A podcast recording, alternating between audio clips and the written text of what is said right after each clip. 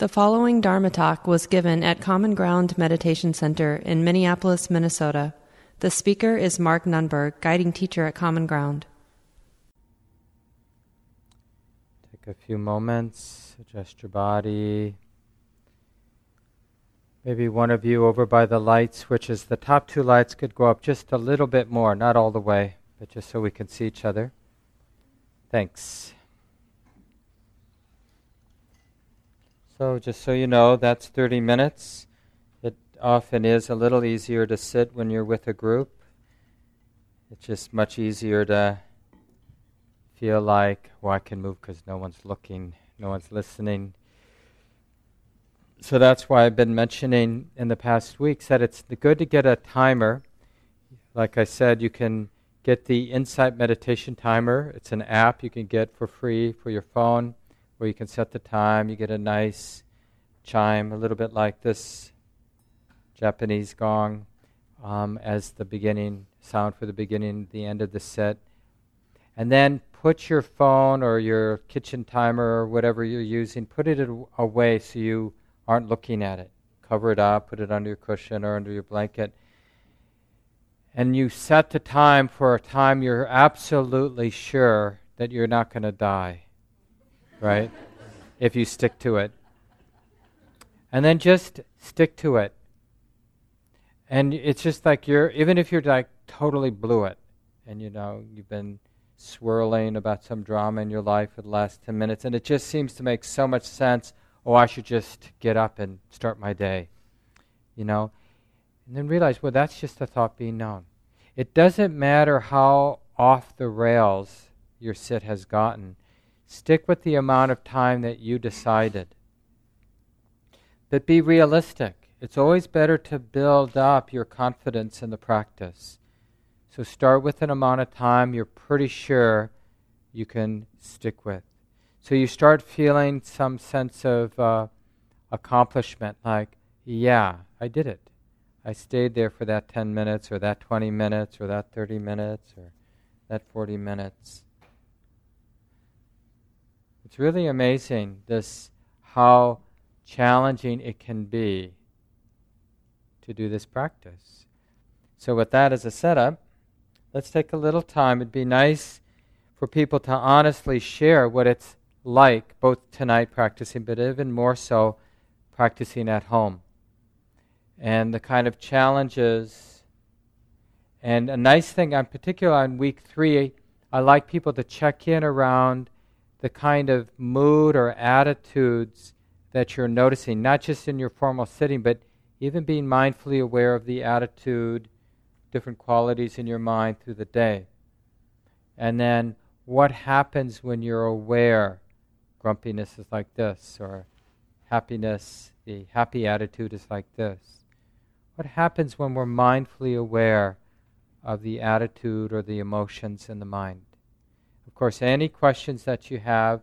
And the last thing you might check in on if you've tried some of the walking meditation practice. If you haven't, track down that handout. Remember, all the handouts are on our website. You go to where this class is described. Either when you look under programs, there's a little subcategory new to meditation.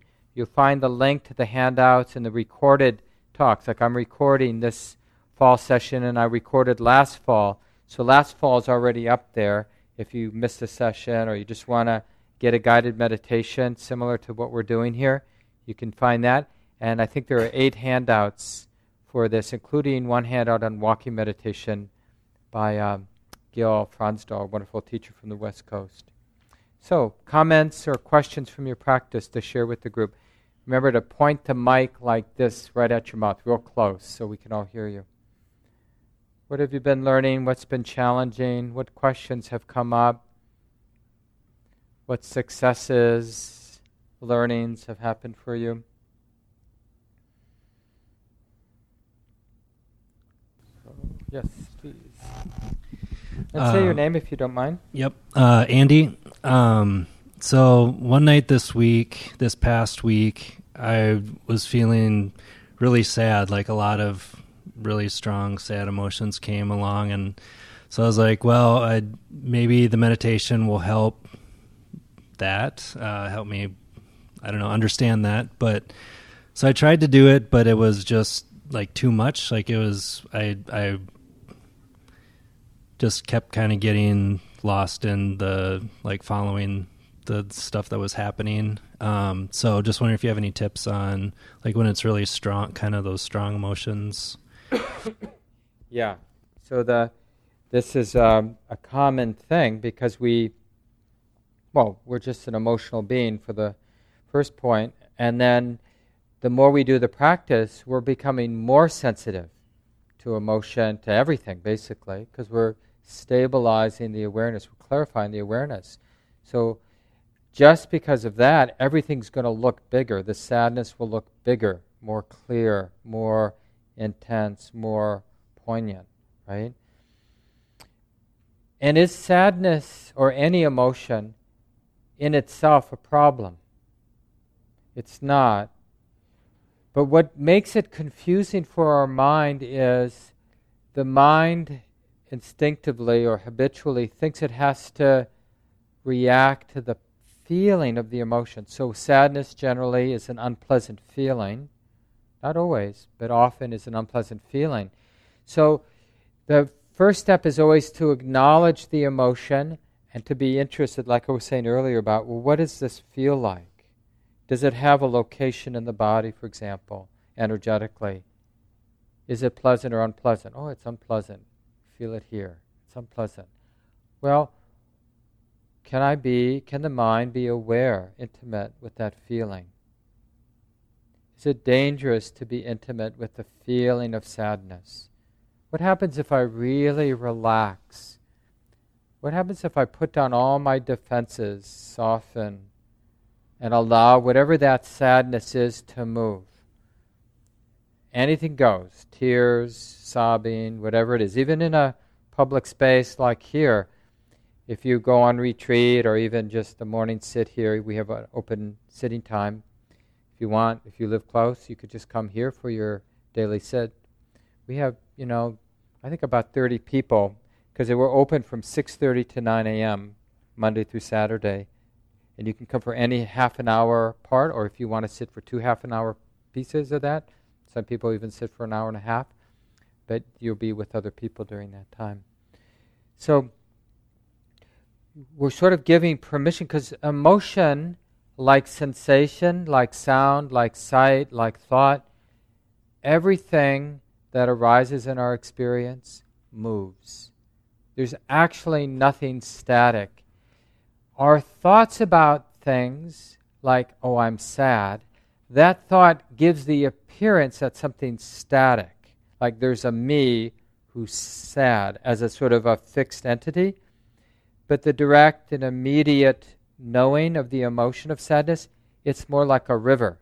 It's a changing, flowing, conditional unfolding, right? It's a changing process. And so we're learning to trust that it's okay for emotion to move. That's what emotion does, it moves. But because of the unpleasantness, we think we have to sort of control move, the movement of emotion. And so we're learning to let it move. It's the same thing with physical pain.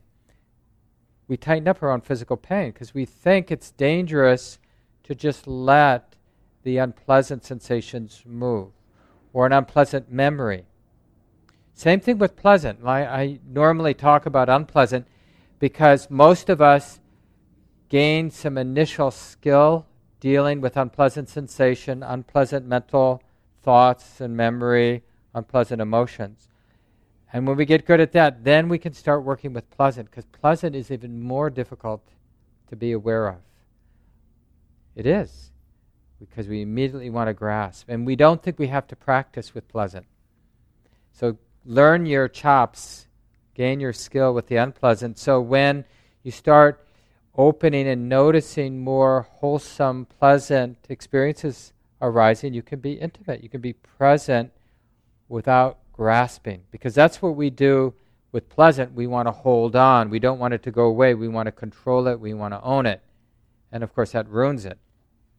And the unpleasant we want to push away, we want to deny, we want to run from. Yeah.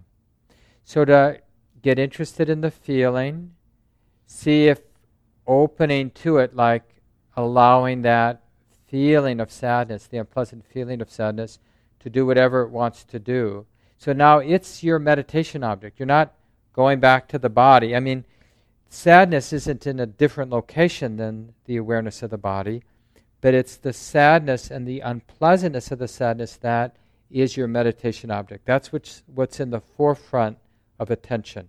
Oh, yeah, it's sadness. And you're seeing sadness as a movement, an emotional movement, or a movement of emotion.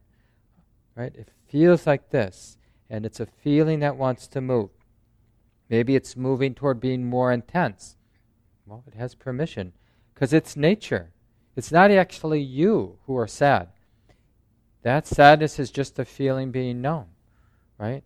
And then the content is going to swirl around the feeling, but don't take the bait and start thinking about why you're sad or what happened or what you got to. Don't try to suppress the thoughts. Just stay interested in the feeling, the unpleasant feeling of the sadness. Oh, sadness. How does it feel? It's unpleasant. How do I know it's unpleasant? Because it feels like this, right? Oh, yeah. This is what's relevant. Can I be with this feeling? Can I allow it? Can I soften? Can I let it do what it's going to do anyway? Move. Yeah. It's safe to let it move. It's scary, but it's safe. Yeah, thanks for your question. You want to pass it over? How about anger? Um, so I have a six year old. Maybe a little closer. I have a six year old, and um, we're going through some challenges. She's really intelligent for her age, and sometimes it's hard to work with her because she she has words of like adult and like thinks she's adult, but she's still a child, and like it's okay to be angry, but like it kind of like I don't have a patience sometimes and I get angry and how how can I use meditation at that moment? Yeah. Either for her or myself. Yeah, well, start with yourself, right? And uh, the most important thing is to be really honest. So it's good that you're able to acknowledge to yourself that you see the anger, your anger, right? Your frustration, the resistance, and to see it as a natural process, like a big of course. Because absolutely everything that happens, from the mechanics of breathing to the movement of emotion, sadness, anger, everything happens lawfully. There are roots, there are causes for the anger to arise, right? So when it arises, the attitude should be not that anger is skillful, but of course, when things are like this, when the frustration builds, when I'm trying to be a good parent but it's not working, when the child is too smart for her own good, you know, then this arises. This frustration arises, this anger arises, and then there's this fear of being the angry mother, and that amplifies it or compounds it, right? And it kind of builds. The judgment kicks in, the embarrassment, the shame the child taking advantage of you feeling bad about getting angry, you know, and on and on like that.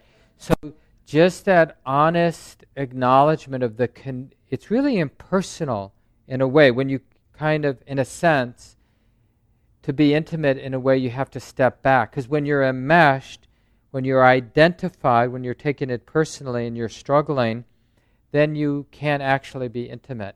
So, in a sense, stepping back and seeing the big picture, seeing it as an impersonal process, lawful, couldn't be, uh, given how everything is, couldn't be other than what it is, that allows the mind to see it more clearly, even more intimately. Oh, yeah, this is how it is. Can this be okay? Now, it's not that you want to be a frustrated or angry mother, but it's this way now. So we always start with this intimacy, right? Is it like when we're doing, let's say we're doing something really despicable, is it better to pretend that that ain't so? Is it better to be in denial? No. When we're doing something inappropriate, it's always useful to be intimate, to be aware. Oh, yeah, anger is like this. It feels like this, just like I was saying for some of the other comments. It feels like this. It's unpleasant like this. Can this be okay? Because when you make peace with the feeling of anger, then you don't need the anger. Right? The anger was, a, in a way, the emotion is a way of masking, controlling the unpleasant feeling. But when we're, because what's really underneath the anger? Fear of not being in control, right? So you might need to do a little tracing back, or maybe there's some self judgment underneath the anger. Or maybe the child is exposing in you that you have doubt about how to handle a six year old or what's right or wrong in terms of choices you're making as a parent. And you don't like that unpleasant feeling of doubt. So there may be a little tracing back that you realize that under the anger is fear, and under the fear is doubt, and under doubt is humiliation, and under humiliation is you can't control life, and you know, but you'll eventually get down to some yucky feeling that in the Buddhist tradition we call dukkha, the basic unsatisfactory feeling, unsatisfactory quality of any experience, even pleasant experience, because we can't grasp it, we can't hold it, we can't own it. So everything has that. And you use it to make, you use that sort of following the thread from gross to subtle so that you, um, it's a way of dropping a lot of the reactivity.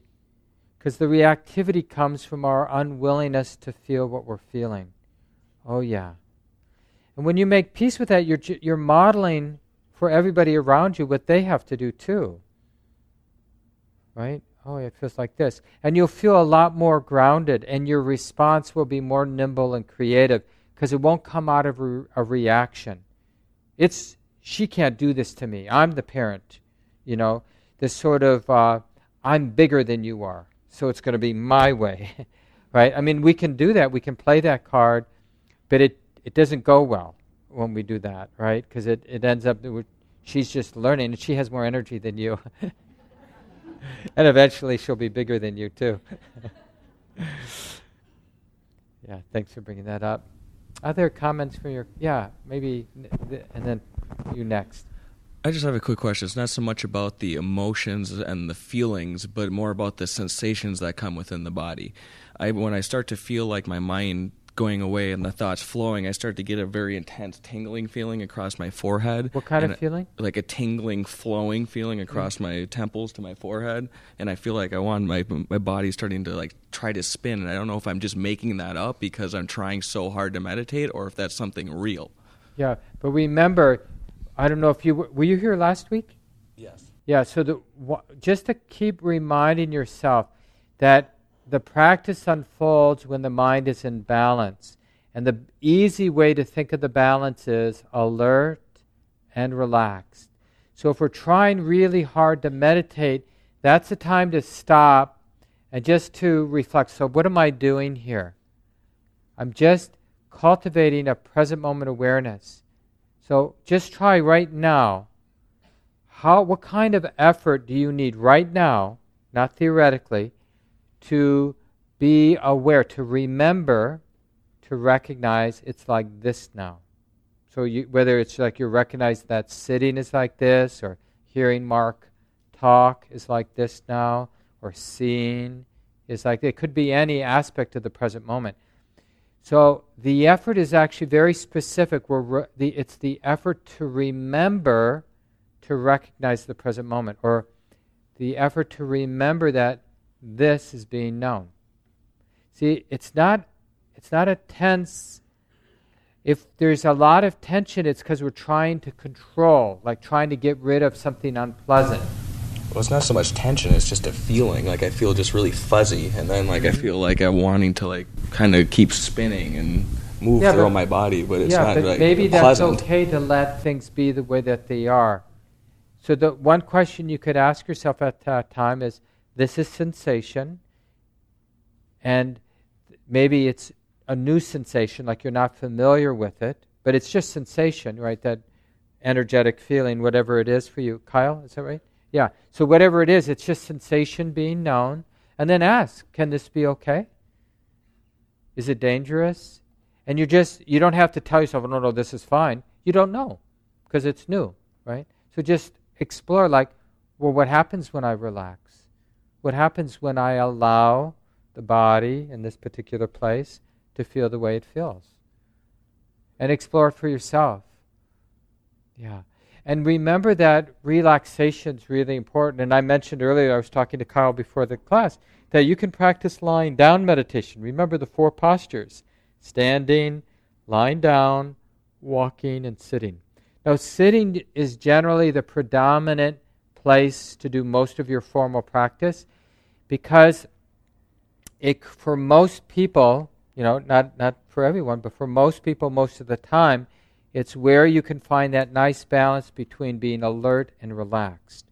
Lying down, easier to be relaxed, not as easy to be alert for very long when you're lying down, right?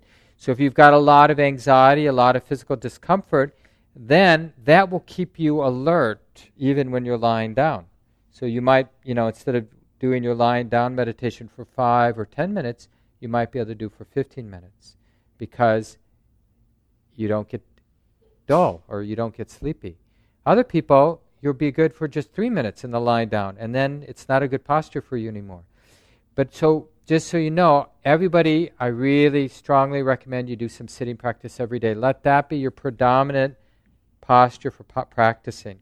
But take advantage of the other postures depending on what's going on with you. Like if you're really motivated to practice, but you can only sit comfortably for 10 minutes, then maybe you sit for 10 minutes and then you stand with your knees a little bent for 10 minutes, and then you sit for 10 minutes. And then you get a 30 minute sit or 30 minute practice, but you're not dealing with a lot of painful sensations, which is interrupting the continuity of your present moment awareness. Or you sit and then you do a little walking practice, and then you sit a little bit more, right? Or you sit on the floor, and then you stand, and then you sit on a chair. Now, it's nice to have continuity where you're not moving the body. Because I'm sure you've noticed when you move your body, a lot of thinking gets triggered. So, as a you know preliminary practice, stillness really helps, but not still stillness because you're forcing it. You want to be relaxed. We're just not trying to tolerate the unpleasant feeling, right? We're trying to understand it, be intimate, relaxed, and alert with it.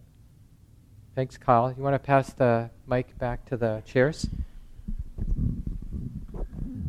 Thank you. My name is Stephen. I have a similar question. It's about the practice itself. Um, I, out of a 30 minute sit as we did tonight, I'd say maybe a third of it I'm easily able to quiet the mind and sort of um, be.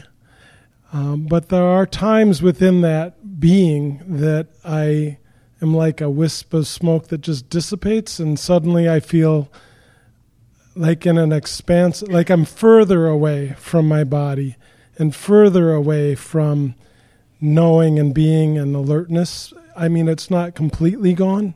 Mm-hmm. And so I'm wondering again, this idea of knowing it, letting it happen versus I don't know, I call it alpha state, but something like that where I'm yeah. just further gone. Is that okay to go there or what's Yeah, I mean, it, it, partly depends of um, the question is for your mind, for the practice is can the mind be alert and relaxed in that place? Not what that place is. And the thing is, we have to have a very open mind about the present moment. The present moment, like we think, oh yeah, the body, this room, that's 99% of that is our thought about the present moment. So as things settle down in our meditation, the experience of the body is going to be very different when the mind is more settled. The reality of your problems and location, that's most of that is built upon conceptual meaning. The thinking mind is projecting onto the present moment. And so when things settle that falls away. And so the present moment may be very unrecognizable. Wispy, as you say, or ephemeral, or more like space than something like me. But maybe that's reality, and this is a dream, right? So you, ha- you need to have an open mind. Don't tell yourself you shouldn't have any expectations. So check if your mind is alert, because there are places you can go where you're getting into a trance like state or a dreamy, sleepy state. That's not helpful because there's no learning in those states. But if your mind is alert, then notice the ephemeral, open, spacious quality. Is there knowing? Yeah, the mind is knowing, right? Is the mind alert? Is it seeing what is arising, what is showing up? Is it seeing it clearly? Can it be interested? It's just unfamiliar, right? Initially, it will be unfamiliar, then, but you can notice that too, right? Like the not knowing, the not recognizing it is like this. Maybe there's a little both excitement because of the newness and a little fear because of the newness. So you can notice those subtle emotional qualities that might be there a little exhilaration, a little energy, right? If it's peaceful, if it's beautiful, notice that. Oh, peacefulness is like this. If the mind, if the experience seems beautiful or blissful, notice that. That's just something being known. Remember what I said earlier? It's much harder for the stability, the continuity of awareness when it's pleasant and subtle than it is when it's painful. We will long for the days where there's knee pain to be open to because it's so like there. But in the more wispy open space, it's very easy to, to because the mind, the very strong habit that will get triggered is this is really nice, I don't need to practice. And then, then in that relatively tranquil, tranquil, spacious space, it's very easy just to slide into dreaming. Right? And you still may be upright. It's not like you're going to fall over. But you're basically in some kind of dream, trance like state. And the, the only problem about that, because that's, you know, it's relatively peaceful, it's like a good nap. But the thing is, it gets to be a very deep habit. So whenever you sit, the mind goes there. And then you could practice for years, but you won't learn anything. You have a peaceful experience, but you won't learn. And you really miss the fruits of practice. So it's really good to check it early on in your practice if that's what's happening. So the key is when things get pleasant and spacious and peaceful is to stay alert and relaxed. To, so when it's peaceful, you have to be interested in the peacefulness, the pleasantness. Same thing I was saying for difficult experience where you drop into the feeling. Same thing, you get interested in the pleasant feeling. Oh, this is pleasantness being known. Can I be intimate? Can there be a real intimacy, real relaxation with the pleasantness. What happens when I the heart opens, awareness opens to the pleasantness? Well, what will happen is it will mature, it will become more pleasant, more light, more free, right? So just let it evolve like that. Yeah, thanks for bringing that up. I think we have time for one or two more comments. Yeah, first over here in the maroon sweater.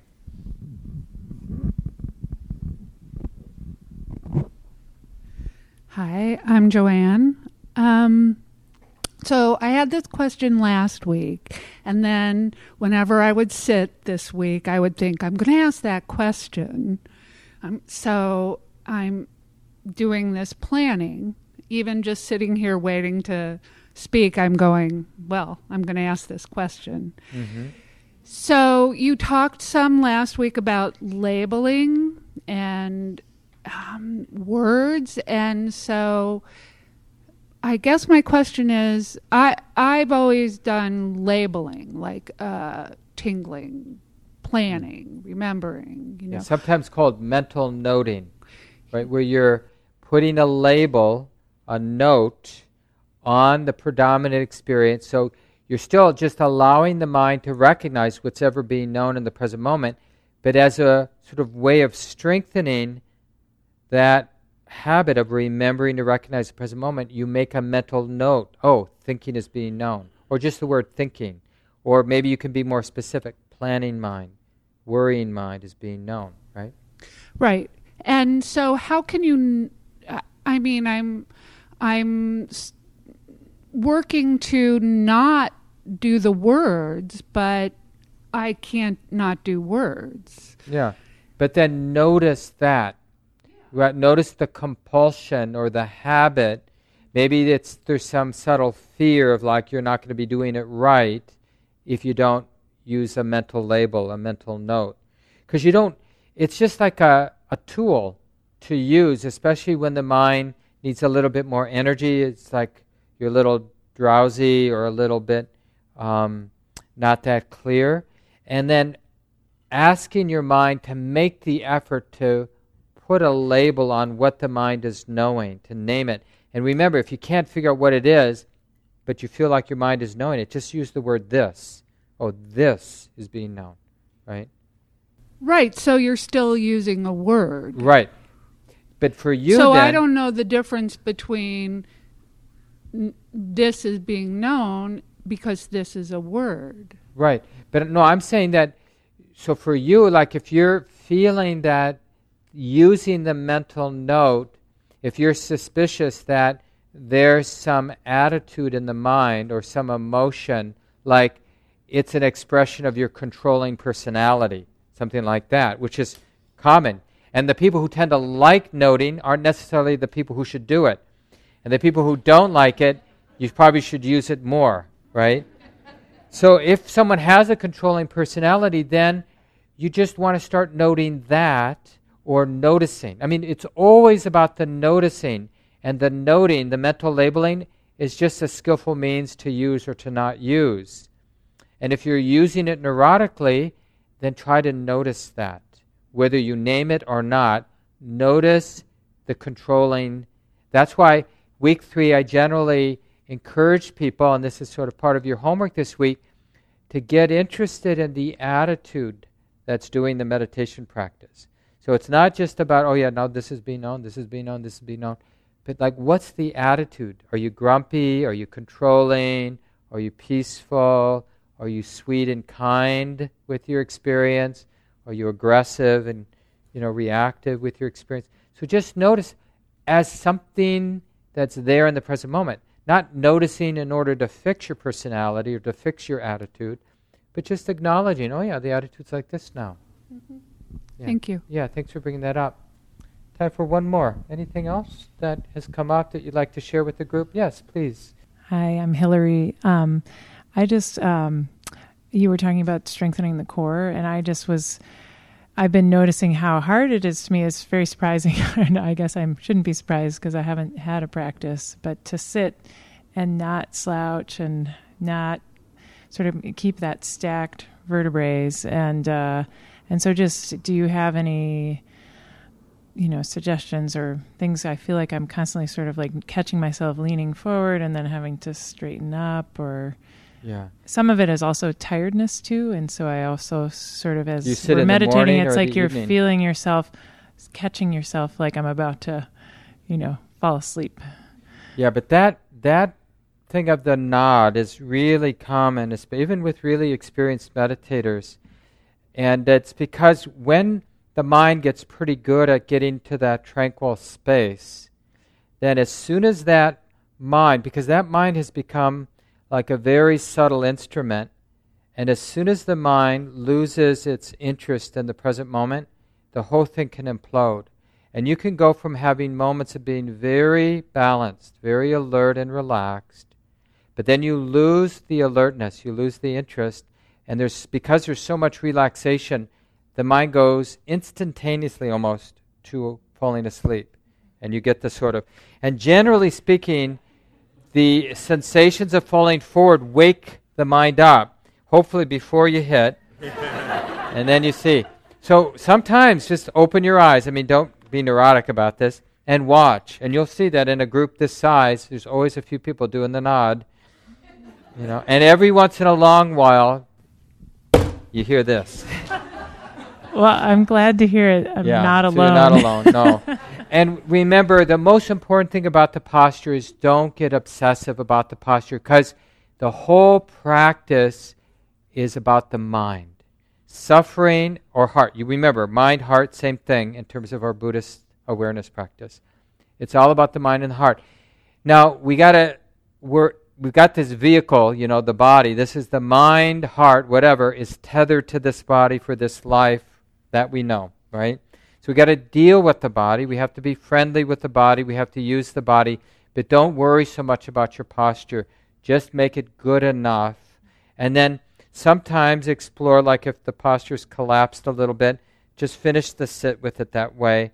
Other times make the subtle adjustment in the space of mindfulness. Be aware of the movement and the adjustment and any shame or any kind of judgment that comes up about having to move your body.